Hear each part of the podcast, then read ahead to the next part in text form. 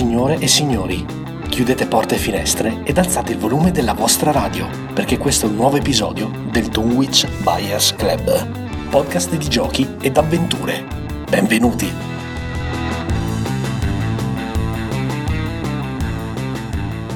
Eccoci qua e benvenuti a un nuovo episodio del Dunwich Buyers Club, podcast di giochi e avventure che ogni settimana porta a casa vostra il meglio dei giochi da tavolo e dei giochi di ruolo. Io sono Jack e come sempre sono in compagnia di Banda, Eccomi qua, ciao! di Mac Oi là, giovani! e di Ale. Ciao ragazzi! Allora ragazzi, partiamo subito come da tradizione con Banda che ci parla di un gioco in sviluppo, però eh, ne parliamo perché Banda fa parte del team di beta tester di questo gioco di carte competitivo uno contro uno che si chiama Alien One. Alien One vuole simulare una sorta di eh, invasione aliena, quindi un giocatore farà gli alieni, un giocatore farà i terrestri, quindi la resistenza e beh, Banda, che cosa ci puoi dire di questo titolo in sviluppo? Allora, microprologo ragazzi, questo è un intervento un po' particolare perché non vi parlo appunto di un gioco che trovate nei negozi o che è già edito da qualcuno. Questo è un gioco che è realizzato da Luca Ricci, un, eh, un ragazzo di Vigevano che nel, diciamo, nel circuito di Netrunner era conosciuto come Wolf Banez. Ci siamo conosciuti lì e io stesso sono voluto entrare a far parte del playtesting di questo titolo che lui sta sviluppando perché da fuori mi pareva davvero interessante. Gli ho chiesto di entrare attraverso Facebook nella pagina dove ci si iscrive per il playtesting, lui mi ha mandato tutto il materiale, ho potuto visionarlo, ho potuto diciamo stamparmi tutte le carte perché come sapete Bandaland ci siamo occupati di Carte. di carte. Ho potuto praticamente capire come funziona il meccanismo, al momento l'ho giocato solo tra me e me, cioè non l'ho ancora provato con qualcuno, ok? Perché volevo visionarne l'architettura. Questo gioco mi è piaciuto talmente tanto che ho preso io l'iniziativa di chiedere a Luca se potevo trattarne in un intervento e lui mi ha, diciamo, dato il suo consenso. Luca è alla fine un nerd come noi, è un ragazzo che è cresciuto all'ombra di giochi come quando eravamo piccoli, tipo HeroQuest, l'Isola di Fuoco, eh, Brivido, eccetera. Poi, come noi, è venuto in contatto con eh, giochi come Puerto Rico, come Catan. È stato da lì in poi, da lì in poi è stato plagiato lungo la via dei board game fino a che non ha deciso di mettersi in gioco e di creare qualcosa di suo e da qualche anno sta lavorando appunto a questo gioco di carte che si chiama Alien 1 o Alien 1 o come chiama lui in modo divertente lo chiama Alienone in cui praticamente si mima una sorta di eh, invasione aliena ai danni dei terrestri. In questo futuro non troppo lontano da noi, comunque un futuro distopico, insomma, gli alieni arrivano sulla Terra e eh, scoppia una gigantesca guerra. Scopo praticamente del giocatore alieno è quello di conquistare tre città umane. Scopo del giocatore umano è quello di eliminare integralmente tutte le risorse dell'alieno. In che modo? Facendogli consumare tutto il mazzo ed eliminando tutte le carte dell'alieno che ci sono sulla plancia. Pensavo inserendo un virus nei sistemi informatici Come. Independence Day. Però chiederò a Luca se, questa, se questo add-on è previsto in futuro. Colera vero! Allora ragazzi, che cosa ha di bello questo gioco? Innanzitutto è asimmetrico come Netrunner, quindi le regole per i due giocatori non sono le stesse. Il giocatore terrestre ha una certa economia da rispettare per schierare le proprie forze armate e aeree. Eh, può schierare carri armati, soldati, jet, però li deve pagare e le città di cui lui dispone, che sono tre all'inizio del gioco, ogni turno gli consentono praticamente in modo passivo, in quello che in tutti i giochi di carte diciamo è l'upkeep, il mantenimento, gli consentono di pescare nuove carte dal mazzo e gli consentono anche di guadagnare nuove finanze per schierare ovviamente nuove unità.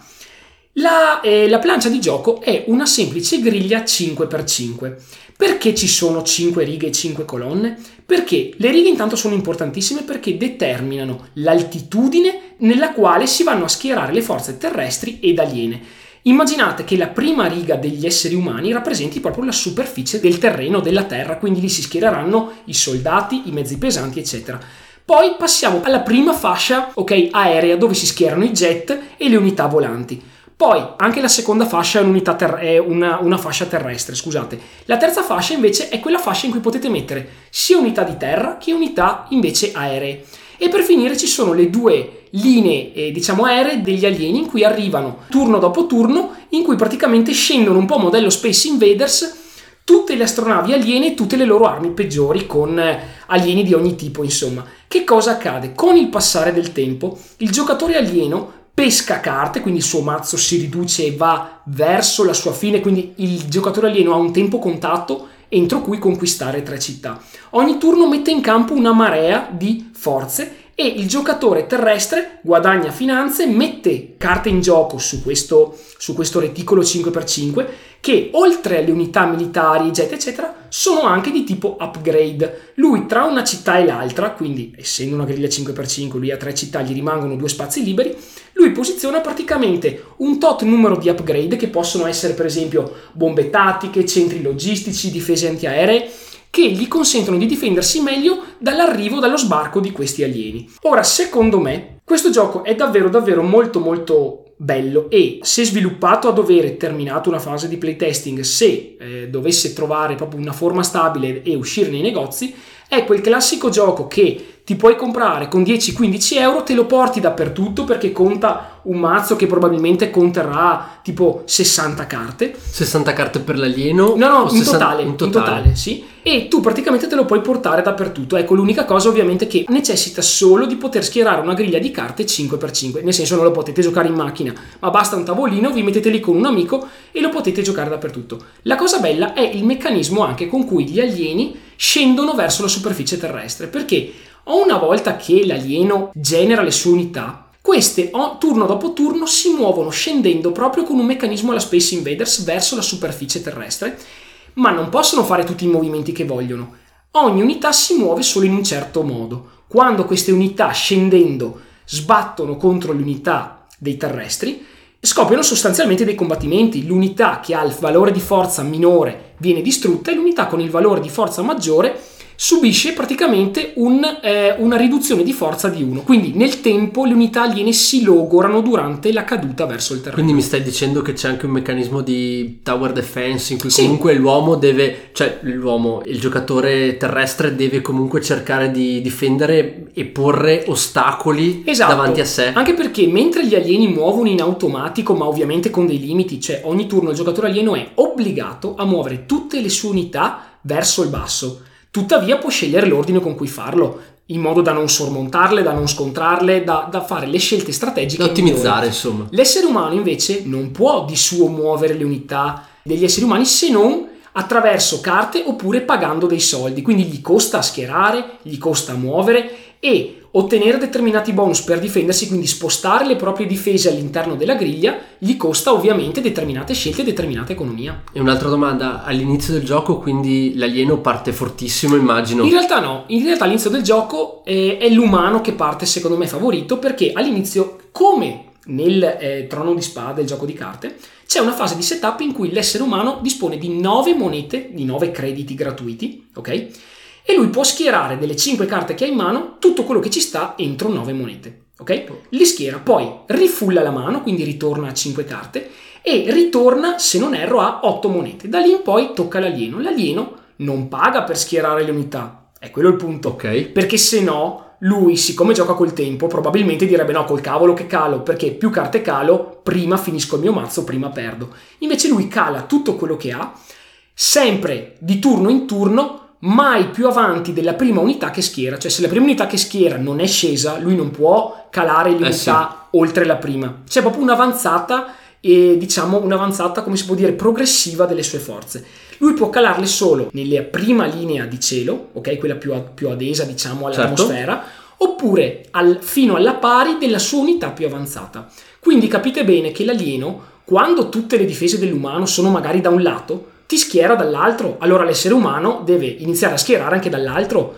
Ma Banda, tu che hai visto tantissimi giochi di carte, sicuramente più di noi altri tre messi insieme, questa meccanica della, dello spostamento e di movimento tattico è abbastanza unica o sbaglio? È abbastanza unica perché in realtà, guardate, di sicuro tutto quello che deriva da Magic con questo tipo di gioco non ha praticamente nulla a che mm. vedere, non ci sono meccaniche di tapping, non ci sono eh, meccaniche di ti attacco, paro, robe del genere. Per certi versi ha un qualcosa che mi... Vabbè, la meccanica del setup iniziale può essere paragonata a quella del trono di spade, perché anche lì hai questa fase di setup, ma mi ricorda in parte, diciamo, Netrunner per il fatto che hai comunque una griglia, là in Netrunner hai i server, qui invece hai le città e gli upgrade. Quindi c'è un continuo spostamento del gioco in orizzontale che nei giochi tipo Magic o altro non, non ci non sono esiste. perché c'è semplicemente una fase di territorio, una fase di creature, fine. Si giocano gli eventi. Anche in questo gioco ci sono gli eventi che ovviamente, per esempio, non so, per gli alieni sono il raggio ionico che spara dallo spazio, distrugge gli upgrade, fa cose incredibili, oppure per eh, tipo gli esseri umani ce ne sono altri che magari pimpano le difese o gli consentono di far giù astronavi in orbita, eccetera. E vi garantisco che il meccanismo è estremamente piacevole e l'architettura simmetrica di questo gioco, secondo me, sono veramente, veramente originali e meriterebbero di essere proprio portate a termine e prodotte eh, a, livello pro- a, livello professionale. Posso, posso chiederti cosa gli, se gli manca qualcosa, forse? Allora, sicuramente il numero di carte è ancora contenuto e secondo me si sta comunque testando proprio l'architettura di come il, ma- il meccanismo di discesa degli alieni incontra quello degli umani e soprattutto l'equilibrio. Perché ovviamente si stanno facendo un tot di partite per capire se alla lunga non si scopre magari qualche trick per cui l'alieno è favorito o l'umano è favorito o come spesso accade in giochi di carte si scopre che magari un certo tipo di carte sostanzialmente non lo prendi mai. Tipo gli alieni all'inizio hanno dei power up che possono prendere ma non li possono includere tutti. Devono fare delle scelte se includerne di un certo tipo o di un altro tipo. Quindi il playtesting spinge anche a dire sono tutti power up validi o magari comunque noi sceglieremo questi tre gli altri tre non li prenderemo mai perché fanno cagare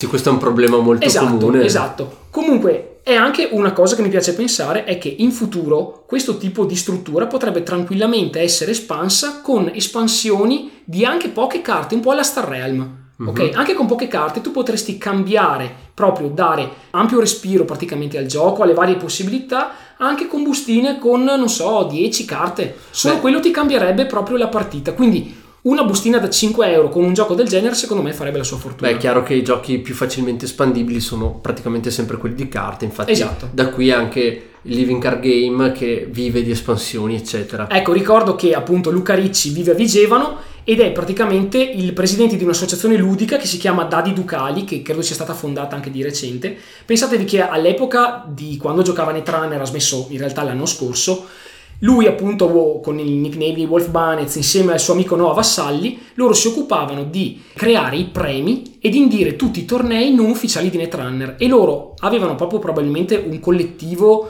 che era dedicato, che si chiamava VGN Corp, che era dedicato a produrre le carte alt art di Netrunner, ma erano ragazzi stupende e non ve lo dico a caso, ve lo dico perché adesso le carte che voi stampate print and play ovviamente offrono foto di film, di cose, non sono niente di che, ok? Però vi garantisco che se questo ragazzo con i suoi amici si mette a fare delle carte serie come quando le faceva con la VGN Corp, cioè questo gioco esce con una grafica che è una bomba atomica. Anche quello, infatti, una cosa che lo esorto a fare, so che ovviamente gli porterà via tempo e magari lui ne ha sempre di meno, però è quella di produrre il print and play di questo gioco con una grafica come lui sa fare a livello VGN Corp. Benissimo, tutte le risorse di cui sta parlando Banda saranno disponibili sul nostro sito Sì. e Io- sulla nostra pagina Facebook. Ecco, vi rimando comunque anche su Facebook, cercate tra i gruppi Alien 1 Game, noi metteremo nel nostro Facebook tutti i rimandi, ma se cercate tra i gru- gruppi Luca Ricci Alien 1 Game, tutto attaccato, entrerete in contatto con il gruppo di playtesting. Potete scrivere a lui direttamente, lui vi manderà il link con tutto il materiale per poter provare questo gioco e poi voi gli manderete i vostri commenti, le vostre critiche come sostanzialmente sto facendo io in questo intervento. Benissimo, quindi se volete diventare dei veri beta tester, questa è un'ottima risorsa. Bene, Mac, invece tu ci parli di uh, un gioco che è uscito e come se è uscito. Eh, noi ci abbiamo giocato, abbiamo terminato la scatola base già qualche mese fa, eh, però non avevamo ancora avuto l'occasione di parlarne degnamente. Esatto. Secondo me è una delle uscite editoriali del fine 2016, inizio 2017. Sto parlando di Mansion of Madness, seconda edizione, un giocone Fantasy Flight portato in Italia da Asmodee che ci mette nei panni degli investigatori classici del, del mondo di Cthulhu e un mondo a cui tra l'altro noi dobbiamo il nome Esatto. Eh, già, Dunwich, eh. Dunwich Buyers Club. Mac, una cosa molto interessante di questo gioco è che è un gioco gigante che mescola meccaniche prettamente narrative con meccaniche prettamente American, American, quindi esatto. dadi, roll to resolve e quant'altro. Ma spiegaci di più di questo gioco, vai. Esatto, allora, mm, Mansion of Madness, le case della follia, seconda edizione, perché è importante fare questo distinguo? Perché già in passato era uscito nel 2011, se non erro, la prima versione del gioco che però presenta alcune sostanziali differenze. Infatti, uno dei principali eh, difetti riscontrati nella prima edizione era il lunghissimo tempo di setup che il master, perché al tempo c'era un master che doveva proprio condurre il gioco e eh, far giocare i giocatori come accade in Imperial Assault per dire, e al master si va un lunghissimo tempo per preparare il setup, per poi eh, dirimere tutte le questioni eh, narrative, di scontri, certo. narrative, eccetera. Ed era, era un gioco che molti consideravano bello, però un po' pesante. Bello ma non basta. Bello ma non basta. Qui invece con la seconda edizione delle Case della Follia cambiamo completamente mh, proprio mentalità, Registro. registro. Innanzitutto ci viene fornita assieme al gioco un'app completamente gratuita che si può scaricare dai maggiori app store per le varie a seconda del telefono o anche della piattaforma che uno ha a disposizione che sostanzialmente in tutto e per tutto svolge il ruolo di master. E lo svolge, secondo noi, in maniera, egregia veramente. È stata per me la sorpresa più bella più gradita e eh, anche più innovativa di questo titolo che già sapevamo ci sarebbe piaciuto perché noi siamo appassionati da decenni ormai sia del mondo di Lovecraft che proprio della serie che la Fantasy Flight ha inanellato di giochi eh, basati su questa eh, su questo IP anche perché tutta la prima parte della produzione di Fantasy Flight sostanzialmente deve la sua fortuna Sì, Arkham proprio Horror, ad Arkham Horror, Eldritch Horror, Horror, Eldar Sign. tutte- e tutti i giochi che poi sono usciti e che hanno seguito insomma i Questo ambientati, filone. ambientati Sì, nel sì. filone Lovecraftiano. Cosa non facile da fare questa di, di costruire un'app che riuscisse ad essere immersiva abbastanza per reggere sulle spalle un compito che già per un master umano è difficile perché chiunque abbia giocato Eh sì. a gioco di ruolo o tanto più diciamo a, eh, a titoli di questo genere eh, horror sa cosa vuol dire dover creare l'atmosfera eccetera l'applicazione ovviamente è eh, scriptata molto bene e eh, ci fornisce tutta una serie di aiuti pratici che eh, aumentano tantissimo la fruibilità del gioco anche a chi è assolutamente eh, a secco e un principiante diciamo di primo pelo perché è un gioco estremamente accessibile cosa che nella versione precedente invece non era, Era un gioco assolutamente possibile proprio per esperti, era una cosa per secondo me, esperti certo. Tanto per dire, eh, per fare un quadro dell'applicazione, eh, parliamo di un'applicazione che è intanto, innanzitutto localizzata in italiano completamente, quindi anche le parti di introduzione alle avventure sono tutte recitate dalla voce di un attore che ci annuncia, insomma ci spiega qual è l'antefatto, come mai i nostri investigatori sono sulla scena diciamo del, eh, del mistero e eh, ci dà, eh, crea l'atmosfera giusta con alcuni, alcuni dettagli. C'è una colonna sonora che accompagna il gioco lungo tutta la sua durata Molto bella. molto bella, molto evocativa e tutto il bookkeeping, quello che viene definito bookkeeping, quindi tenere conto di dove bisogna mettere i segnalini, eh, quanti punti ferita al mostro, cosa fa- ha fatto questo, cosa ha fatto quell'altro, è tutto completamente gestito dall'app interattiva, quindi uno sgravio per i giocatori che possono concentrarsi esclusivamente sulla parte narrativa e sull'investigazione, perché il cuore vero e pulsante delle case della follia è proprio l'esplorazione. Esatto, e da qui mi collego per dire che l'obiettivo finale degli investigatori all'inizio non lo sapete. Esatto. Vi danno un incipit, voi arrivate sul luogo del mistero, come hai detto tu, però non sapete esattamente cosa dovete No. fare per vincere. Voi proprio iniziate a esplorare, indagate, ogni tanto viene fuori un mostro, ogni tanto no. eh, vengono fuori NPC, i giocatori, i giocatori si, si dividono, cercano di indagare, esplorano stanze, trovano persone, parlano, addirittura interagiscono ed è un sistema veramente, veramente immersivo ragazzi. È, è molto bello perché unisce eh, la bellezza della, eh, del classico diciamo dungeon crawler, cioè andiamo e scopriamo la mappa per vedere che cosa ci riservano le stanze che ancora sono co- coperte, con un ehm, approccio molto da gioco di ruolo, cioè eh, vediamo cosa possiamo fare in questa stanza con gli oggetti che abbiamo, con quello che abbiamo scovato nelle altre stanze, c'è tutto un sistema di indizi che eh, fra di loro si combinano, danno una grande profondità al gioco. Parliamo mh, di un titolo che si svolge su una mappa componibile che viene creata Man mano volta- che esplori. Man mano che esplori, ma soprattutto di volta in volta, siccome è gest- anche la creazione delle mappe e la disposizione degli indizi è generata casualmente dall'applicazione, eh, potenzialmente ogni partita è diversa, ma sul discorso longevità tornerò poi nelle considerazioni finali. Eh, quello che mi preme dire è che per il resto abbiamo, ci troviamo di fronte al classico prodotto Fantasy Flight, quindi gli iconici personaggi investigatori del mondo di Cthulhu, eh, la bibliotecaria, la il gangster. Esatto, tutte le, le, le classiche figure che abbiamo imparato ad amare nei giochi precedenti. Ciascuno di loro ha delle caratteristiche specifiche e in più un'abilità unica che ha solo lui. Ad esempio abbiamo Agatha Crane che è la eh, studiosa di miti occulti. L'alter ego di Agatha Christie. Esatto, e che acquisisce un indizio dopo aver superato con successo una prova di orrore e, eh, oppure Rita Young eh, che può muovere di una casella aggiuntiva ogni volta che compie un movimento eh, nella fase di movimento perdono. quindi ogni investigatore si combina con gli altri in, in maniera ehm, sinergica per portare a termine quello, l'investigazione la cosa importante da dire è che qui siamo molto distanti da un classico dungeon crawler dove per arrivare alla fine dell'avventura bisogna per forza o quasi sempre sterminare tutti i nemici che ti si parano davanti. Sì, non, è, non, non c'è non combattimento tattico. Esatto, non è assolutamente un gioco per combattimento tattico, anzi molto spesso bisogna valutare bene se e quando entrare in combattimento con una creatura. Noi stessi, durante la seconda terribile eh, avventura della campagna, cioè eh, Fuga da Innsmouth, eh, ci siamo ritrovati a rigiocarla tre volte perché eh, non, avevamo, non riuscivamo a portarla a termine proprio perché i nemici diventavano soverchianti a un certo punto e noi abituati forse ad un approccio più da eh, testa a testa. testa a testa esatto ci siamo trovati alla fine eh, completamente con le spalle al muro e uno di noi è morto perché specifico questo?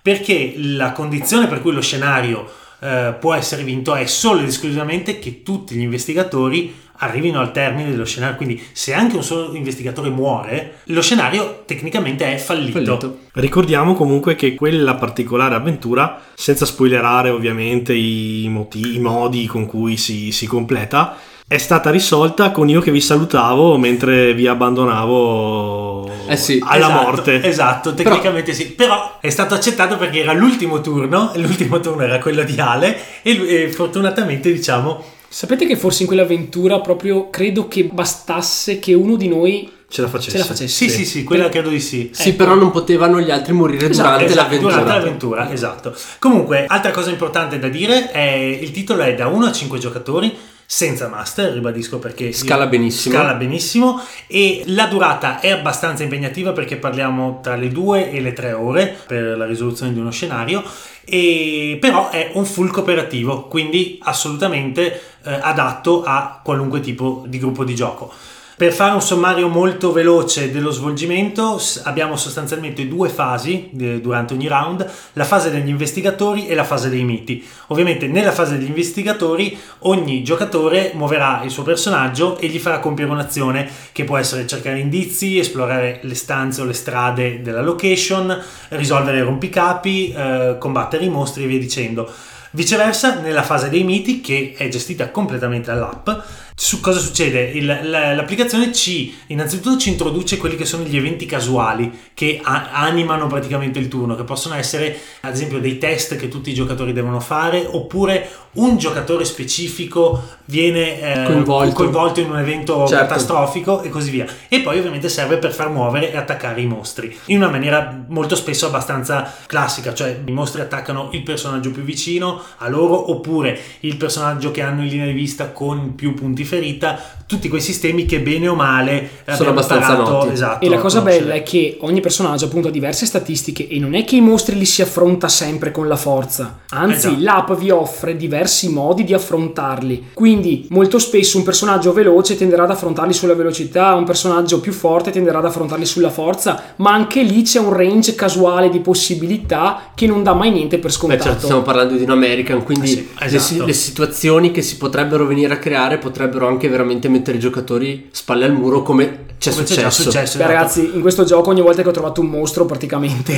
ho dovuto chiedere aiuto a tutti i miei compagni sì. perché avendo un investigatore improntato sulla ricerca degli indizi eccetera, non essendo un picchiatore eh, è difficile avere, avere la mente su un abitatore del profondo. Dobbiamo dirlo, Mac è un collezionista d'armi, a volte lui girava con quattro armi e noi con nessuna. Io con la lente di ingrandimento. Io il libro. Eh sì.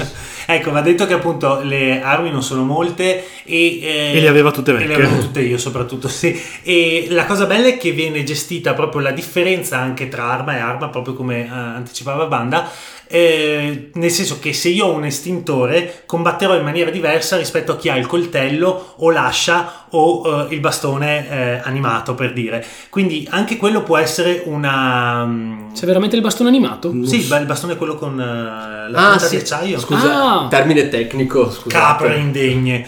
Ehm, dicevamo che il comparto dell'equipaggiamento è interessante perché abbiamo appunto armi differenti, gli Incantesimi. gli incantesimi, i libri occulti, feticci, eh, statuette aliene, cioè veramente tutto, tutto quello che ci si può aspettare da un titolo basato sugli scritti di Lovecraft. Ricordiamo tra l'altro Narghi che giocava con Agatha Crane, se non Sì. sbaglio, che aveva un incantesimo che purtroppo non ricordo, forse l'avvizzimento, ma Sì, sì, Sì, potrei sbagliare. Che a un certo punto è riuscito a tirare tipo 11 dadi, ha fatto fuori il mostro più altri due che vagavano lì per la Sì, casa. perché- Anche uno di noi probabilmente. Probabilmente esatto, sì. così una- una- un effetto collaterale. E sì, diciamo che si possono creare delle combo veramente micidiali con certi eh, equipaggiamenti. Passando oltre e descrivendo poi la componentistica, quindi che popolerà la vostra plancia di gioco, possiamo, beh, sicuramente vale la pena di citare i diversi segnalini che permettono ai giocatori di capire quali sono le azioni che possono fare in una determinata location.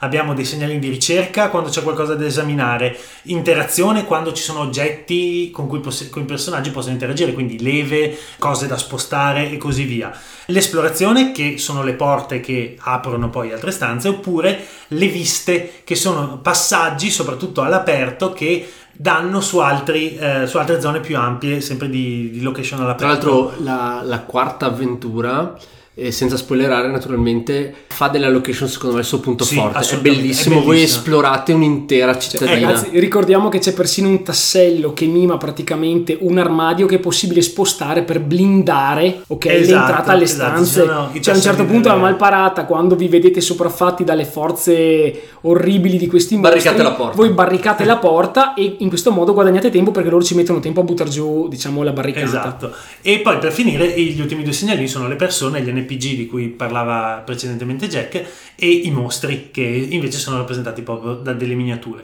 Eh, un'altra cosa molto interessante e che mh, spesso eh, viene sottovalutata perché è poco visibile è il fattore della corsa contro il tempo. Eh, Perché sì. ogni scenario, e lo imparerete sulla vostra pelle, ha, delle differenti, ha dei differenti step con cui, eh, l'app, in cui l'app praticamente effettua un'escalation di difficoltà e vi mette di fronte, comincia a mettervi di fronte delle cose sempre più difficili. Non potete mostri- cazzeggiare, ragazzi, ve lo mostri diciamo. più forti, eventi che diventano sempre peggiori, sempre più punitivi per i vostri giocatori e quindi questo crea proprio una sensazione di ansia molto Lovecraftiana e veramente molto appagante come sensazione di gioco. Cioè, ecco. per darvi un'idea, ragazzi, quando voi andate a parlare con un NPG, la prima volta lui vi dice una cosa, allora poi ci tornate. E lui ve ne dice un'altra, cioè va avanti con il discorso. Ma non è che voi potete star lì tutto il giorno continuamente a parlare con lui all'infinito, perché oltre un certo tentativo lui comunque si rompe e vi dice sostanzialmente andate a quel paese. E intanto il tempo passa, ogni volta che voi parlate con qualcuno con il fatto del fattore tempo che scorre via veloce, voi dovete sperare di imbroccare diciamo al primo colpo e mandate da lui il, il diplomatico del gruppo, Esatto, non mandate il social. C'è qualcosa che non ti ha convinto? Poi magari chiediamo anche un parere agli altri. Sì, c'è qualcosa che non mi ha convinto, nel senso che il comparto, sebbene il comparto estetico per la maggior parte eh, della, della scatola sia eccellente come ci ha abituato la Fantasy Flight, sono rimasto particolarmente deluso dalle miniature, sia degli investigatori che dei mostri. Sono orribili ragazzi, mi Le- spiace è allora, sì, le miniature degli investigatori ancora ancora si salvano, sono un po' grezzotte, ma si salvano. Alcune miniature dei mostri sono veramente brutte ed è un vero peccato perché viceversa le planche di gioco, le carte dei personaggi, tutte le carte degli oggetti, degli spell e quant'altro sono bellissimi, sono proprio in stile Fantasy Flight, quindi curate, resistenti, belle, chiare, con delle belle icone. Purtroppo eh, un gioco del genere con delle miniature di medio-basso livello veramente perde tanto di, di- di- di qualità, di, bellezza. Ecco, guardate, io sono estremamente critico sulla bruttezza di queste miniature. Comunque, allora, spezzo una lancia a favore di chi le ha dovute fare dicendo che comunque quelli sono i mostri di Cthulhu. Loro ovviamente cioè, hanno quella forma, dai. Sì, però e perdonami, hanno però dovuto... Facciamo un raffronto con Cthulhu Wars. Certo, sì, sì, Cioè, sì. Puoi No, fare un certo. mostro fighissimo. La cosa con- secondo me peggiore della forma che loro hanno scelto è che la miniatura è totalmente sottodimensionata rispetto alla base. Esatto. E io, siccome tengo la scatola del gioco a casa mia e mi occupo del- di, diciamo, desettappare il gioco, c'è il terrore che se gli finisce sopra un manuale per come è strutturata la miniatura, questa si rompa e una volta che si è rotta, basta. Cioè, anche le miniature più grosse, che sono questi due enormi, Gli diciamo, ctoniani, hanno proprio delle parti che sono estremamente fragili. Quindi tu devi sempre avere una super accortezza che non si pieghino e non si rompono, se no ve la siete giocata. Detto questo, secondo me è un discorso di contenimento del prezzo, cioè app, componentistica, eccetera. E il gioco già costa sugli 80 euro. È abbastanza costoso, Secondo sì. me, con, Beh, c'è mini- tanta con- roba dentro, con miniature, con- c'è tantissima roba. E con miniature con il livello, che ne so, di Imperial Assault o di Zombicide, il prezzo No, sarebbe, beh, sarebbe avrebbe sfondato i 100, 100 euro. Sono quasi d'accordo, ma se prendi poi ad esempio Mac vs Minions che ha lo stesso costo, perdonami, Ma lì- lì secondo ma me- la qualità delle miniature Certo. è mostruosamente se- secondo più me alta. Jack- io e Jack siamo arrivati alla conclusione che Mac vs Minion è un lavoro in perdita, assolutamente, perché Sì. non può avere quella qualità a quel costo ridicolo. Non può essere preso come Ale, termine ok. di paragone per niente, No, no, perché è un- una, Ragazzi- una scheggia impazzita nel Ragazzi, mondo del board game. Sponsored veramente. by Riot. e Giusto, qua per chiudo a posto Ecco. così. Se prendiamo gli altri titoli Fantasy Flight, secondo me c'è un discorso di contenimento dei costi. Comunque, ragazzi, questo è un parere personale nostro. Sì, sì, sì, cioè, è chiaro esatto, che poi sicuramente avevano fatto bene i loro conti alla FFG. E volevo mm, puntare l'occhio su due cose molto interessanti e molto belle che aumentano l'immersività. Il sistema di ferite e di pazzia che i giocatori possono contrarre durante il gioco e le, le ferite, vabbè, sono più o meno le classiche, le classiche carte che Punti vengono vita. pescate, punti vita oppure menomazioni varie e quant'altro. Le, le carte pazzia invece sono molto più interessanti perché eh, una volta che il giocatore fallisce troppi tiri orrore e i punti orrore superano il, eh, il suo valore di, di- di sanità, Sanità mentale, mentale, pesca una carta pazzia. Questa carta pazzia è una carta che riporta una nuova condizione di vittoria per quel giocatore e solo per lui, che deve tenere segreta al resto del gruppo. Quindi può succedere che il giocatore per vincere debba impedire ai suoi compagni di portare a termine la missione e in quel caso vince solo lui. E questa cosa eh, è molto interessante perché non è sempre così, cioè non c'è sempre la meccanica del traditore. A volte può essere che il giocatore deve essere eh, debba eh, impossessarsi di un oggetto che serve alla risoluzione dell'avventura, ma deve finire il gioco, deve finire la partita con, eh, essendo possessore di quell'oggetto nel suo inventario. quindi indipendentemente da quello Esatto, che. Diciamo che questa cosa è perfettamente in linea con il mondo di Lovecraft, in Assolutamente. cui la gente sana di mente ad un certo punto assiste a degli orrori incredibili, impazzisce e inizia, diciamo, una sorta di discesa personale Sì, nel- nel- che va delirio. qui in termini di gioco va sostanzialmente contro il proprio Esatto. gruppo di appartenenza. L'altra, l'altra cosa molto carina è il sistema di rompicapi che viene offerto dall'app interattiva perché ci sono appunto tre tipi di rompicapi con cui i giocatori possono trovarsi a, a combattere, diciamo, a misurarsi. Modello escape E- room, Esatto, insomma. cioè abbiamo il classico puzzle in cui bisogna ricomporre un'immagine frammentata, un codice tipo mastermind in cui bisogna capire una, una combinazione Sequenza, certo. e infine una serratura che funziona un po' tipo il giochino del 15 dove bisogna far uscire un blocco da un, da un quadrato spostando gli altri blocchi su e giù. Ecco, non pensiate che, sia necessario essere esperti di No, settimana enigmistica, assolutamente. però il gioco eh, non vi spieghiamo come perché sarebbe abbastanza complesso, comunque vi mette abbastanza alla prova e anche se la soluzione è semplice, in ogni caso non è semplice riuscire a chiudere questo tipo di, questo tipo di, eh, di rompicapi. Esatto. Quindi, per concludere, facendo un po' i pro e i contro di questa seconda edizione di Dimension of Madness, le case della follia, che ricordiamo Fantasy Flight Games, portata in italiano da Asmodee. Dunque, punti di forza, in primis, secondo me, l'atmosfera dell'ambientazione Lovecraftiana, con i suoi misteri sovrannaturali, i suoi errori nascosti e quant'altro, è resa in maniera eccellente.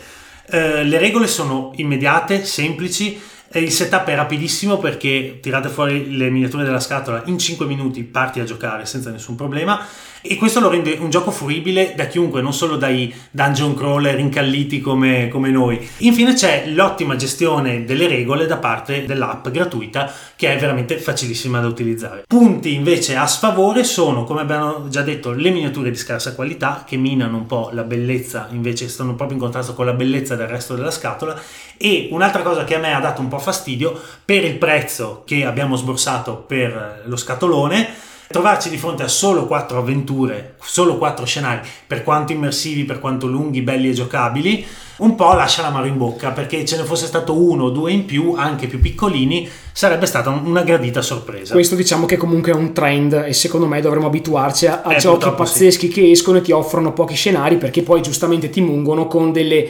espansioni che a solo vederlo ti vengono le bave. Come Adesso, succede? Per le Esatto. case della follia che credo ne siano già uscite due se non erro. Sì, In italiano, dicevamo sì. due in Sì. italiano, Ecco. eh, di cui Ale ci dicevi Sì, eh, in inglese sono due macro espansioni e due invece che sono più che altro di componentistica. Tiles, componentistica, Tiles. esatto. C'è uscita inoltre un'altra avventura disponibile su Steam o comunque Mhm. sul portale che utilizzate per la vostra app, che in realtà è un upgrade che Dell'app potete, stessa? dell'app Stessa, stessa che potete giocare con la componentistica della scatola base.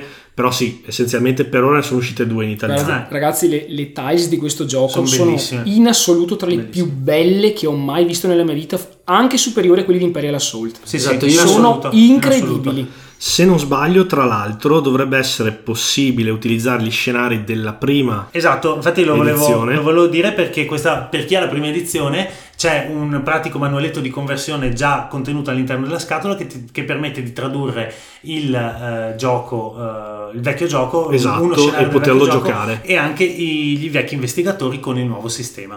Quindi diciamo per chi ha anche la prima edizione non è, non è tutto perduto, insomma, soprattutto per il fatto dei mostri, perché nella vecchia edizione c'erano 15 mostri che nella nuova edizione non ci sono, quindi riutilizzabili, nuove miniature e quant'altro. La cosa bella è che se uno ha tutte e due le edizioni può giocare queste nuove missioni, la seconda edizione di Casa della Follia, inserendo all'inizio dell'app quali miniature ha disponibili. Quindi può giocare i mostri che non ci sono nella, nella scatola base, I personaggi vecchi. i Eh sì. personaggi vecchi e così via. Quindi un lavoro ben fatto se non fosse per questi due piccoli nei che abbiamo citato. Ecco. Benissimo, eh, con questo è una panoramica veramente completa di uno dei maggiori casi editoriali di quest'anno, anche se credo che il lancio ufficiale è stato a Lucca 2016 Esatto, da sì, parte di sì, Esterion, Eh, di sì. mi- i primi tavoli dimostrativi dove... Noi l'abbiamo mi- provato la prima volta lì. Esatto, e mi pare appunto, quindi stiamo parlando di otto mesi fa ormai. Eh, ormai sì, Eh, sì, sì, no, beh. Eh, come passa il tempo, sì. ragazzi, Eh, quando, quando ci, ci diverte. Siamo già addirittura d'arrivo per il prossimo Luca, eh. Esatto. guardate, è domani. Esatto. Noi abbiamo già prenotato l'albergo, tutto, eh. Bene. Ciao ehm, cara vecchina che ci tieni sempre la camera singola per Ale. No, no, non pubblicizziamo dove andiamo a dormire, altrimenti poi ce lo prenotano gli Abbiamo- anni. da- cancella tutto. È eh. vero, abbiamo i fan che ci chiedono le autografi. Esatto.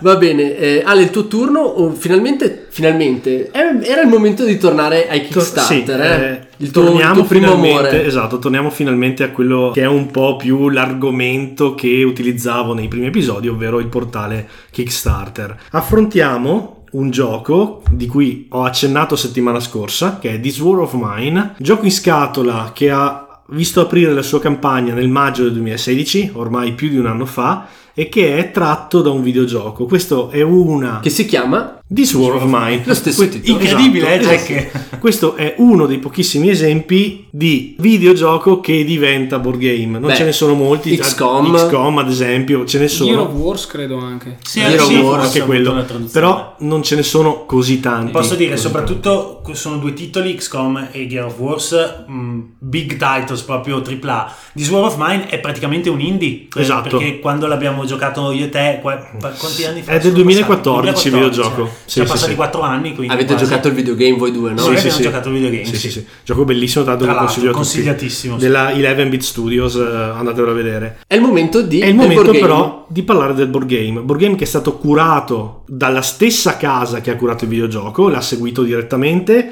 È un prodotto di, e qui mi scuso se la pronuncia è errata, però sono due game designer polacchi, quindi Ai ai ai, eh. Solo consonanti. È Mika Lorax e Jakub Wisniewski. Beh. Spero di non averlo detto proprio malissimo. E l'editore è la Awaken Realms. È una casa che tra l'altro è molto famosa in questo periodo perché ha portato un altro progetto Kickstarter che è Lord of Hellas, Ah, altro titolo ragazzi. di cui io ho fatto il pledge. Ah, E di cui parleremo diffusamente quest'autunno, ragazzi, perché è uno dei maggiori titoli Sì, sì, cioè- in uscita. Ma a gestire tutto quanto è la Galacta, che è una compagnia polacca che eh, detiene i diritti totali su questo gioco e ne stabilisce anche i tempi di uscita. Sembrava il nome di un meganoide di Daitan 3. più o, meno, più o meno gli somiglia. Diciamo che This War of Mine è un gioco completamente cooperativo, da 1 a 6 giocatori. Tra l'altro, cosa curiosa, su BGG, secondo la community, il best è per un giocatore. Però, Pensate, Bene così. per un giocatore solipsista con una durata variabile da 45 minuti, se venite praticamente trucidati durante la prima notte, a 120 minuti. Cioè, ti fai da solo una sessione di 120 minuti. Eh sì, sì. No, comunque per ovviamente è da, è da giocare in Ah, compagnia, hardcore. ma adesso ve lo spiego un attimo. Il gioco è ispirato da eventi veramente accaduti, e, ovvero delle condizioni eh, proprio eh, e le atrocità, problemi, certo. i problemi che hanno sopportato le persone durante l'assedio di Sarajevo. È ambientato in una città che la ricorda, tutti quanti i nomi richiamano la cultura slava, di conseguenza si capisce che il gioco è indirizzato verso quella- quel particolare momento della storia umana, però non viene mai richiamato esplicitamente. esplicitamente. Però è molto evocativo. È molto molto, Molto, evocativo. molto. Noi siamo un gruppo di sopravvissuti che si rifugiano in una casa diroccata tra- sottoposta a bombardamenti e ovviamente con la necessità di sopravvivere e dobbiamo essenzialmente, secondo una serie di accadimenti del tutto casuali, riuscire ad arrivare alla fine della guerra. Come sono contenti i nostri, i nostri ascoltatori German quando dici del tutto casuale. del tutto casuali. Il gioco è assolutamente e completamente basato sulla fortuna. Oh là. Ci sono carte, c'è il dado del fato, già il nome stesso vi deve C'è indicare. fatto, fatto del fatto, random, esatto. casuale. No, il fatto Ok. del fatto Eh sì. cos'è? È meta, meta Eh sì, fatto. me- eh. Meta, meta, fatto. meta nel meta, sì. Ogni sì. volta che si nomina la parola dado, un tedesco muore lungo un vicolo. Purtroppo Un funziona così. Però del resto, se ci pensate un attimo, voi siete in una città assediata, aprite la porta di casa, un cecchino, se casualmente sta guardando nella vostra direzione, non ci penserà un attimo Eh a sì. spararvi in testa. Se gli aerei stanno bombardando la città, il fatto che quel maledetto missile cada sul tuo rifugio o su quello del tuo vicino è del tutto casuale. Comunque Ale sempre interventi garruli, pieni di sì, sì, vita. Eh, lo so, purtroppo... Sì, sì, sì. Gli piace così, gli piace Sì, così. diciamo che dopo Green Forest ho dovuto un attimo scendere nell'oscurità. Giusto. Il gioco è in uscita prevista per ottobre 2017. Io ho avuto un'interessantissima in- conversazione telefonica con Silvio Negri Clementi, presidente della Pendragon Game Studios, che cura la traduzione italiana del gioco. Questo è stato un annuncio fatto a maggio di quest'anno nella quale la Pendragon ha appunto scritto sul suo sito e annunciato sui social che curerà tutta la parte di localizzazione italiana. Il gioco sta arrivando in questi mesi, negli ultimi due o tre mesi è stato consegnato a chi ha fatto il pledge su Kickstarter, di conseguenza cominciano ad arrivare informazioni, cominciano ad arrivare le prime recensioni prevalentemente in inglese e ha una componentistica, una struttura che merita certamente attenzione. Una cosa importantissima del titolo è la sua dinamica.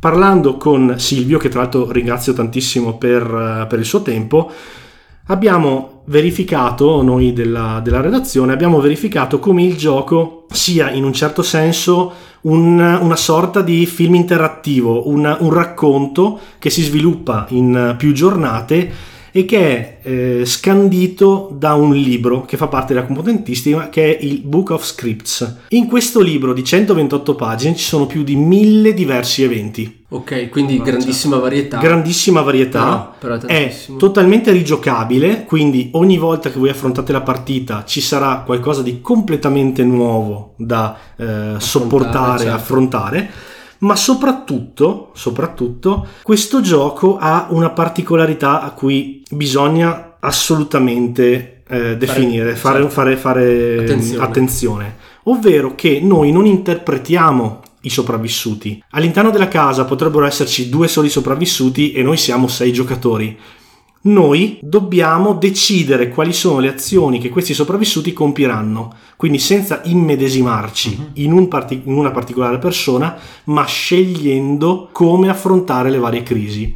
Questo porterebbe a pensare che il gioco sia fortemente influenzato dal quarterbacking, cioè dal, dal fattore giocatore particolarmente carismatico che guida le scelte di tutti gli altri. Come nelle leggende di Andor. Esattamente. In realtà il gioco nel suo regolamento ha stabilito il quarterbacking. Al posto di dire no, non fatelo, dice c'è, sappiamo che purtroppo questa cosa Potrebbe avverrà, essere un problema. potrebbe essere un problema e allora lo regolarizziamo, lo gestiamo. Chi ha in mano il libro degli scripts, chi in quel momento ha la possibilità di scegliere come affrontare una crisi, è quello che decide effettivamente, Mm. ha l'ultima parola all'interno del tavolo. È ovviamente un escamotage banale, perché ricorda ad esempio Sherlock Holmes, consulente Certo. investigativo, Sì, sì, sì. però bisogna anche chiarire che il gioco non presenta una sola soluzione. Quando voi vi trovate a morire di fame e magari c'è uno che sta bussando alla porta e potrebbe essere qualcuno con cui scambiare effettivamente oggetti per avere cibo, certo. Apriamo o non apriamo? Perché se aprite la porta rischiate ci sia il cecchino di cui parlavamo prima.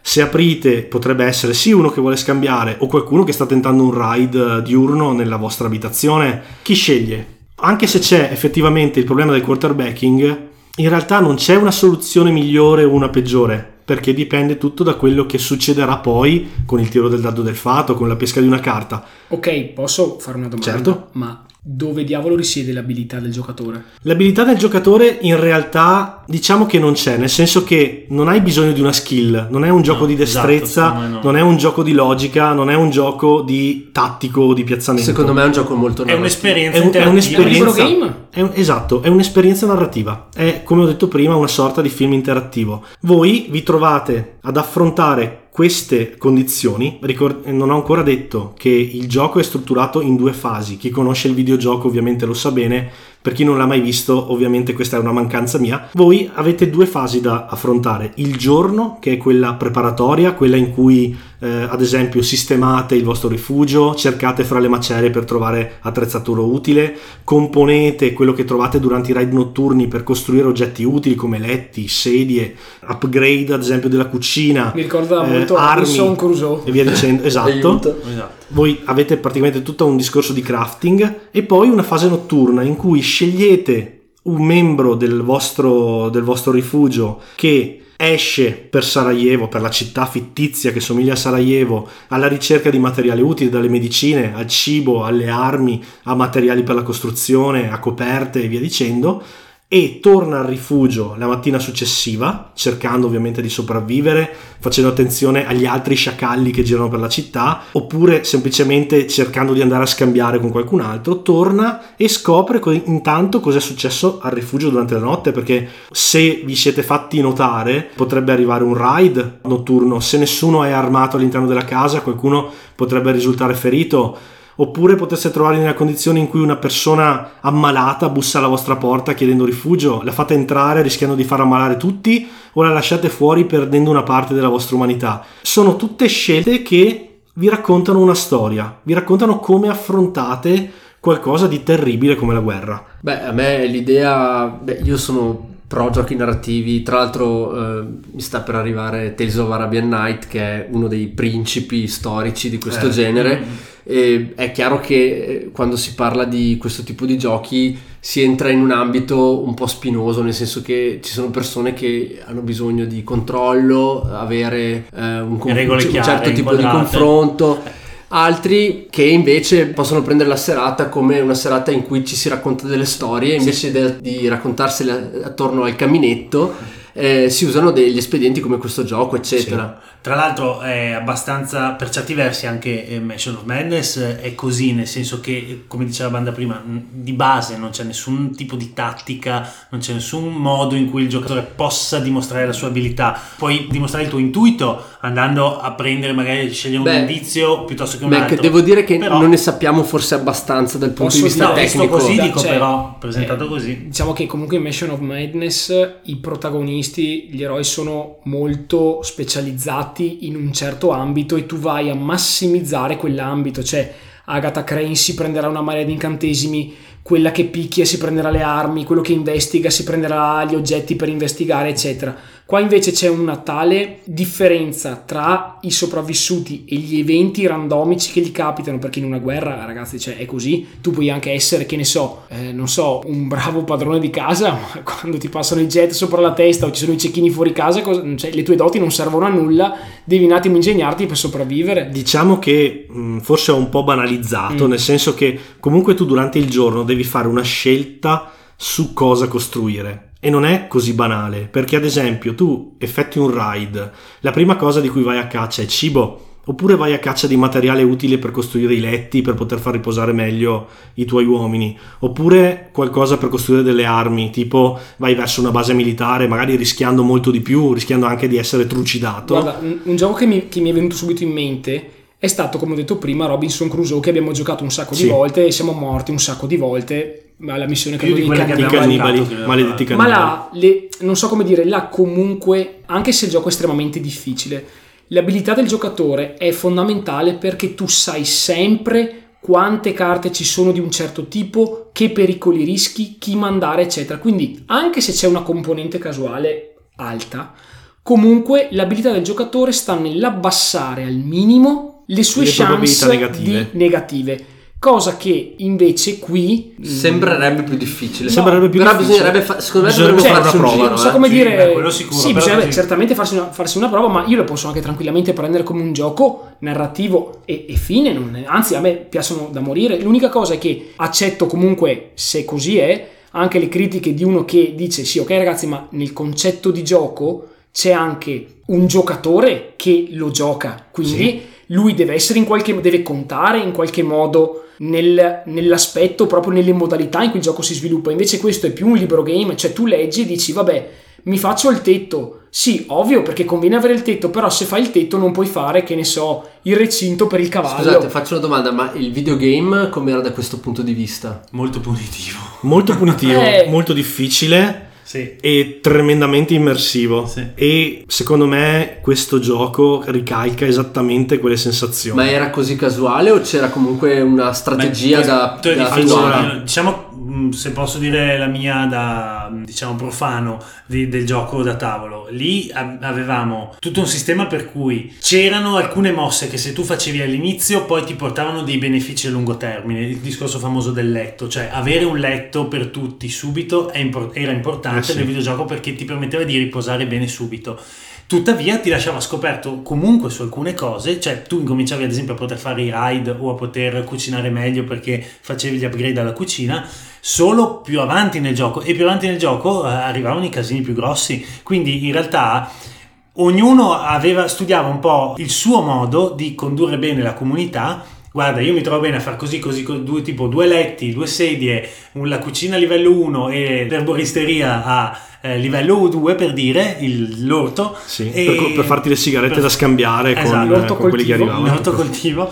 Ale invece magari mi, mi veniva a dire no guarda io armo i miei con le asce a due mani e vado in giro a fare i raggi a spaccare la E mangio i cani Ah, per, per dargli ad esempio nel videogioco e suppongo ci sia anche qua quando tu ad esempio entri in una casa sei armato vieni scoperto puoi decidere se fuggire quindi portando via praticamente nulla oppure aggredire il padrone di casa ucciderlo finire di derubarlo ovviamente questo ha delle ripercussioni terribili sul morale di chi Eh ha sì. fatto il raid e se dovesse ricapitare potrebbe portarlo in uno stato tale per cui diventa inutile cioè Esatto. lui è- si sente talmente in colpa per quello che ha fatto che in realtà lui non potrà più essere utilizzato a meno che non riesca in qualche modo a recuperare Sì, c'è, c'è una gestione anche del morale, della psicologia. è un gioco di molto- equilibri molto e di gestioni sì. molto sottili. Secondo me Va la- provato, Secondo me sì, va provato e la sfida di questo board game secondo me è riuscire a ricreare le dinamiche del videogame senza risultare troppo randomico comunque anche perché se è troppo randomico credo in questo caso io come ho detto sono fan dei giochi narrativi però se è troppo randomico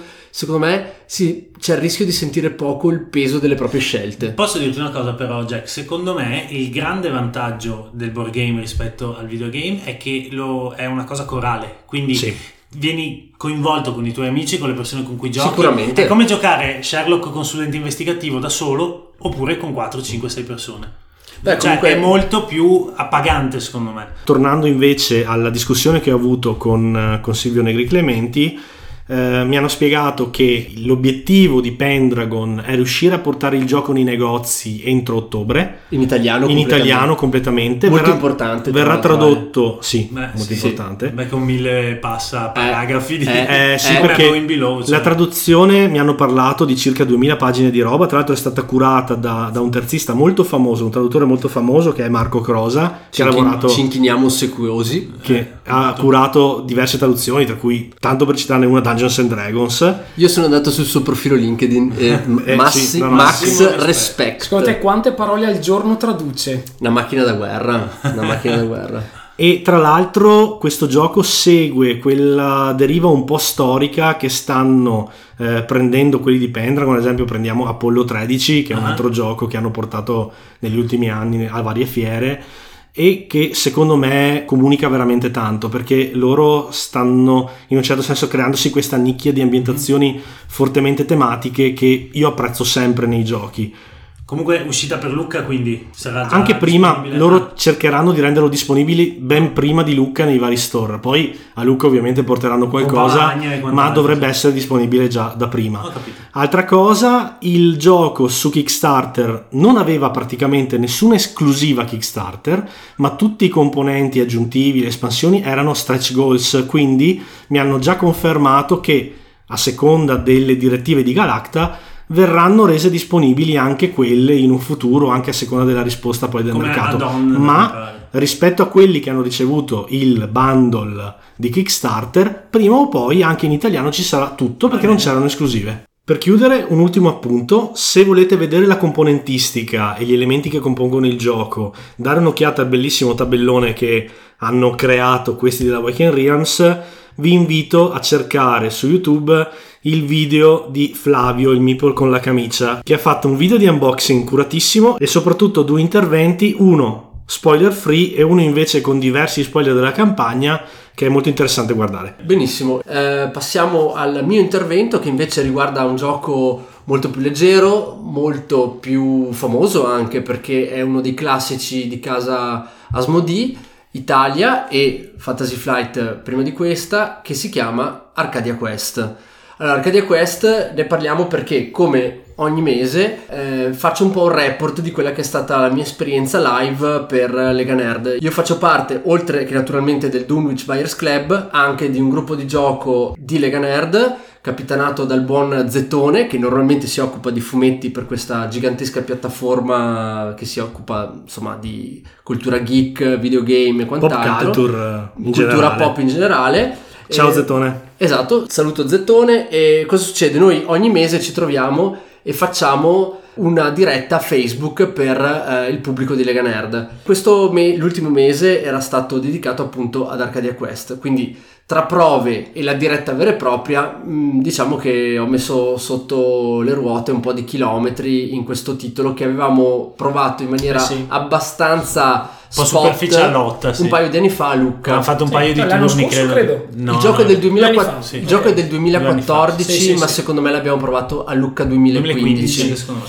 Ehm, allora, Arcadia Quest, ragazzi, eh, se lo vedete, vedete le immagini su Game Geek o sul sito di eh, Asmodee Italia, vi sembrerà l'ennesimo dungeon crawler. In realtà è un esempio abbastanza unico nel panorama ludico italiano perché sostanzialmente si tratta di un'arena. Un'arena in cui quattro squadre da tre eroi, composte come volete, con draft, assegnazione di giocatori in maniera casuale, eccetera. Queste quattro squadre si affrontano di fatto in questa arena, popolata da eh, mostri più o meno forti e controllati comunque da un'intelligenza artificiale e da altri imprevisti, bottini, monete Trappole. d'oro, trappole e quant'altro. E cosa succede in questa arena? Eh, le quattro sono sostanzialmente squadre, si scontrano per raggiungere gli obiettivi posti dalla singola missione, quindi un gioco a scenari. La cosa molto bella è che gli scenari sono tutti concatenati, ne abbiamo tre di primo livello, due di secondo livello e uno finale comune a tutte le campagne perché potete scegliere che missioni fare eh, soprattutto dei primi due livelli. La missione finale contiene il boss finale, eh, Lord Fang. Ehm, vince chi ucciderà Lord Fang.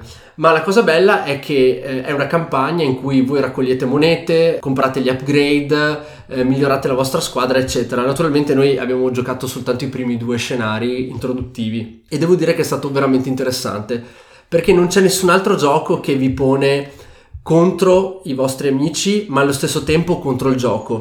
Perché voi avete bisogno di eh, uccidere un membro di una squadra avversaria, ma allo stesso tempo recuperare degli artefatti molto potenti, recuperare monete per riuscire ad avere soldi per comprare upgrade migliori. Quindi è vero che vince il primo che totalizza tre obiettivi e fa finire lo scenario, ma se io ho fatto un solo obiettivo, ma l'obiettivo è prendere un mega artefatto che gli altri non hanno, Comunque, anche se ho perso, ragazzi, comunque non è andata del tutto male. Ovviamente ragazzi ricordo che anche qui l'aggro viaggia veramente perché sì sì beh immaginate scene in cui voi fate fuori tre mostri, siete davanti al tesoro, vi manca un HP e l'arciere del vostro compagno di giochi vi freccia praticamente in testa, voi morite, lui si piglia il tesoro e voi avete fatto la fatica e lui si è solo pigliato il tesoro, cioè roba da table flip diretto. Esatto, questo è l'aspetto più eh, per certi versi preoccupante, ma per certi altri versi, se lo prendete con un po' di filosofia, è anche divertente. Cosa senso- che non succederebbe mai con il nostro Beh, in- gruppo di in giochi. realtà- Mac, Mac, tu come la prenderesti una cosa del genere? Allora, A coltellate, penso- credo. Sì, eh, sì, sì. In realtà, Negli ragazzi, occhi, credo. in in questo gioco posso dire, eh, come direbbe Zero Calcare, stacce. Perché una, Certo, una volta capita a te, ma la volta dopo. È per questo che io non gioco più a Bloodborne. perché, capi- non voglio finire in questura. Per- perché capitava sempre a te, Mac. Eh. Diciamo che eh, in questo gioco la cosa eh, più sotto i riflettori e anche criticata da altri video recensori, soprattutto su YouTube, eccetera, è la grande casualità. Nel senso che io posso cercare di fare un blitz per eh, uccidere uno di un'altra squadra, quindi com- completare un obiettivo, tiro questi dadi, mi manca un punto vita, arriva il mio vicino Eh, sì. e lo fa fuori lui. Però è anche vero che comunque fare le missioni spessissimo ti espone. Quindi eh, c'è un meccanismo eh, di concatenazione, nel senso io faccio una missione, mi espongo al, al- al fuoco nemico e quello che mi ha sparato si espone a sua volta e, E, quindi e verrai sodomizzato da tutti. no in realtà ognuno eh, c'è un bel cerchio, ok, un bel trenino. Non c'è quel fenomeno per cui quando uno è in vantaggio tutti vanno su di lui, solita storia. No, per niente, perché in realtà tu, eh, una volta che fai una kill di una squadra avversaria, tu quella squadra avversaria la puoi ignorare, perché non, non ti dà alcun Hai già vantaggio. preso punti, hai, già preso, hai già preso la missione, quindi non ti dà alcun vantaggio accanirti su un avversario magari debole. Tu devi cercare in più. Faccio questo, faccio questo inciso. Spesso le missioni sono divise appunto in PvP e PvE, quindi player versus player o player versus environment. Le missioni player versus environment sono molto più, diciamo, Remunerative. remunerative rispetto alle PvP. Quindi di solito è corsa al PvE e dopo quello che mi manca cerco di far fuori qualche nemico. Però devo dire, noi l'abbiamo giocato anche con spirito molto goliardico, quindi sparandoci bellamente e fregandocene. Però in realtà nella prima missione c'erano due martelli da guerra molto molto fighi per Eh, il proseguo che, equip, sì. che tra l'altro una volta presi te li porti avanti tutta, tutta la campagna. Prendere quelli è molto più importante che fare due kill di tuoi avversari. È chiaro che comunque, per esempio, nella, nella partita di prova mi è successo di uccidere l'orco a guardia di questo martellone e poi Ale Ventura, che saluto, ciao Ale, eh, mi ha fatto un bel trick, è stato molto bravo e mi ha praticamente soffiato il martellone dopo che io avevo ucciso il, Il mostro il mostro. È chiaro che lui poi si è esposto molto, però aveva il martellone, quindi io sono dovuto praticamente scappare, non è stato piacevolissimo. Ma eh, dicevi prima della composizione delle squadre che può essere casuale o a scelta e così via. E hai notato per caso dei team che funzionassero meglio di altri per composizione? Cioè c'è quel, magari il rischio di creare il team quello che spacca tutto così Allora, la cosa bellissima no? di questo gioco è che tutti quanti partiamo con un equipaggiamento base, ma c'è un- un'azione che è il riposo con cui tu riporti in vita i tuoi morti, Mhm. quindi tu non c'è problema di essere eliminati perché se tu fai un riposo e riporti in vita tutti i tuoi compagni eliminati, tutti i tuoi compagni, tutti i tuoi membri Sì. della squadra, ok? E la cosa bella è che quando fai un riposo puoi redistribuire gli equip come vuoi. Mhm. Quindi hai la tua miniatura nel centro del- del- della mappa che sta per prendere l'obiettivo, gli dai l'arma giusta che magari a inizio partita non gli serviva. Quindi continui a rimescolare le carte e a riassegnare ruoli alla tua squadra. Capito. Secondo me ci sono un paio di eh, personaggi veramente, Rotti. veramente forti. Sì, Sì, ok. secondo me sì. Ehm, tra cui, per esempio, il mago che non ti fa tirare i dadi di difesa e quello ti proprio ti, Ti ti passa sopra. Però è fatto di cartone. Quindi se lo becchi per primo, lo tiri giù e poi muore. È il classico È il classico della della scan, scan, non solo Eh, che il mago sì. ti spara il palo di fuoco da in fondo alla mappa. Tu col tuo barbaro sei lì che gli corri incontro e ti Esatto, perché ragazzi non c'è, eh, non c'è il range, non Ah, c'è la ok. distanza, quindi Ah. basta la linea di vista. Il gioco è molto semplice, sono dei quadrettoni giganti, quindi non è come in Imperial Assault dove va calcolato bene il tipo di movimento, la copertura. Lì semplicemente ti butti in mezzo, e cerchi tutto. di fare quello che riesci. Detto questo, la profondità strategica, ripeto, io ho fatto solo i primi due eh, scenari, ma la profondità strategica non è banale, perché riuscire in un'azione nel tuo limitatissimo tempo perché tu viaggi contro una clessidra che si chiamano gli avversari che ti sparano da tutte le direzioni riuscire a chiudere il tuo obiettivo è naturalmente sia questione di fortuna però che questione di abilità Eh, certo. ci sono dei, comunque dei bonus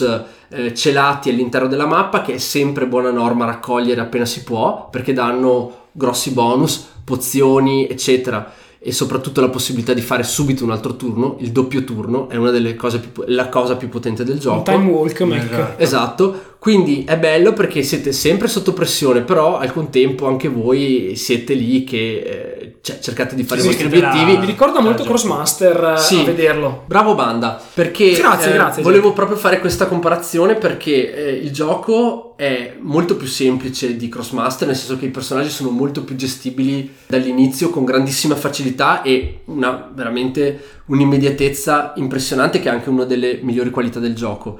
Ma eh, la cosa interessante è appunto che da Crossmaster è stato attinto a piene mani il comparto grafico. Ah, beh, sì. Le miniature sono splendide, cool mini or not, come Mac super fan sa benissimo. Sono tutte molto super deformed, quindi Ecco, abbiamo questi... Beh, cosa che a me non su piace Netflix, assolutamente. ragazzi, big ads. Sì, Però- praticamente eh, su Netflix c'è una serie animata che si chiama Wakfu, che vi consiglio di vedere, perché non è così stupida come può sembrare, e da quell'universo derivano tutte le figure dell'Ankama che sono state usate per Crossmaster, e probabilmente la grafica da cui deriva proprio Arcadia Diciamo Quest. che lo stile super deformed Sì. o piace O piace o non non piace. piace. Però le miniature sono indiscutibilmente di ottima Cioè, qualità. gli, gli orchi sono questi orchi cartuneschi, un po' buffi, però sono effettivamente bellissimi. Quando muovete le miniature c'è un piacere tattile che insomma è innegabile. E comunque devo dire che il gioco si presenta in maniera splendida, le foto che vedete su Board Game Geek sono assolutamente rispondenti alla realtà. Giocare è un vero piacere per gli occhi, tutte le carte, tutti i token sono di eccellente qualità. dipingere? Se vuoi No, sì, perché immagino che una volta dipinte sarebbero veramente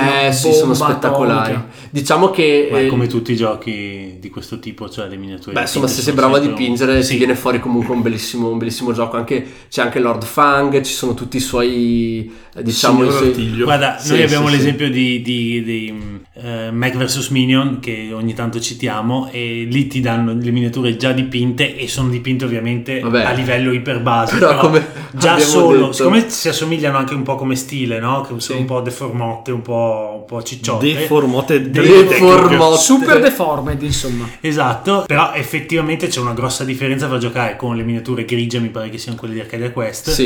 e, e- e quelle colorate. Cioè, Però com- è un altro. è un Ecco, altro detto giocare. questo, rispetto per esempio a, però a un Imperial Assault, le Ah. miniature sono così grandi Ecco, sì, esatto. che eh, in realtà si differenziano benissimo tra loro. Pensavo la stessa cosa. In più sì. hanno le basette colorate, voi avete proprio inserite la basetta ehm, della miniatura nel insomma. cerchio del vostro Sì, colore, come in Zombicide, solo che ne avete tre a disposizione e vi scontrate allegramente in queste arene dove succedono cose pazze. Ecco, io eh, credo che sia un gioco che risponde assolutamente a un, c'è un gap che viene riempito da questo gioco che è il primo tactical, Ah, co- esatto. tactical combat da utilizzare se volete iniziare con questo mondo qua.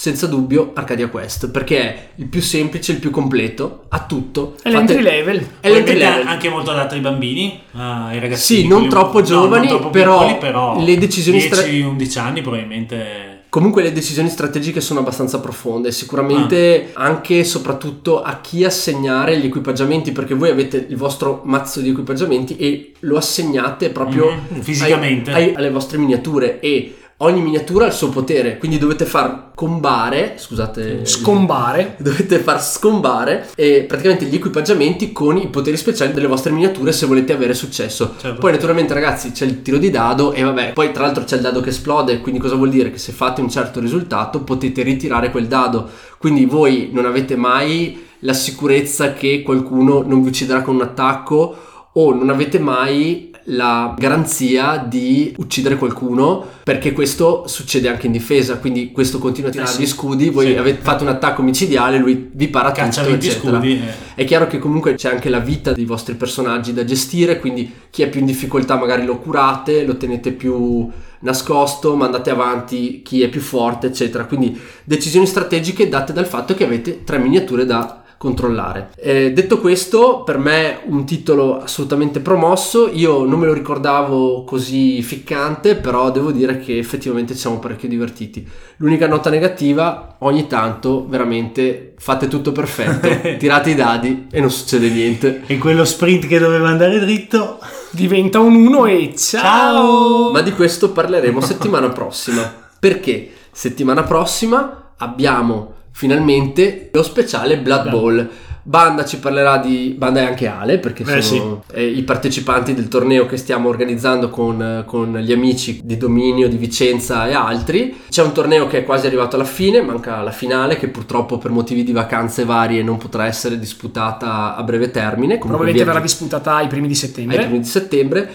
In ogni caso è tempo di bilanci, quindi tutto quello che è il nuovo Blood Bowl uscito alla fine dell'anno scorso, tutto quello che è le regole per fare delle leghe, un libro, come si chiama? Banda? Season 1. Season 1. che- Adesso è uscito anche Season 2, ma al momento ci occupiamo di Season 1 perché noi la stagione 2 la ri- reinizieremo dopo la finale a settembre. Esatto, quindi la, la Games Workshop vi fornisce tutte le regole per portare avanti le vostre squadre, farle maturare, farle crescere e affrontare più di una stagione. Tutta quella che è le meccaniche di gioco, le regole riviste, le novità, le cose che sono cambiate dagli albori, dai tempi della terza edizione e quant'altro. Ce ne parleranno Banda un po' e un po' Ale. Eh sì, eravamo tutti e due coinvolti nelle semifinali. Esatto, quindi avremo eh, le testimonianze proprio di, di primo pelo di Wood Elf e di Nani, quindi anche insomma due razze di grande prestigio. Due serie di, di gran- due squadre di gran, di gran classe. Esatto. Eh, Mac invece ci parlerà di un competitivo uno contro uno, molto molto simpatico, più che No, altro... no, stupendo, Jack, Esatto. no, simpatico. Digli, digli chi te l'ha fatto scoprire, dai, diglielo. Il mio amico Banda. Bravo. Si chiama Lord of the Ring La Sfida, quindi un uno contro uno competitivo dove uno fa Sauron e le sue forze del male, l'altro fa gli Hobbit La compagnia, e esatto. la compagnia dell'anello. Eh, Ale invece eh, tratterà di eh, Kickstarter e farà un roundup, cioè una- una- ci darà una panoramica di quelli che sono i titoli che abbiamo presentato negli ultimi quattro mesi. Sì, vi aggiornerò sulle novità da parte delle varie campagne che abbiamo seguito con i primi episodi e cercherò insomma di raggruppare quelle che sono le news più interessanti. Esatto, e oltre a questo ci sarà un breve accenno a un gioco che è appena arrivato che vorremmo anche provare, Ale, se troviamo il tempo. Caldo caldo dagli Stati Uniti che è Burks Gambit. Burze- Ah, eh, esatto, che quindi- ricordia- mi riporta allo speciale Alien. Esatto, Esatto, esattamente. sì. Perché chi era Burke? Era nel secondo Alien il traditore.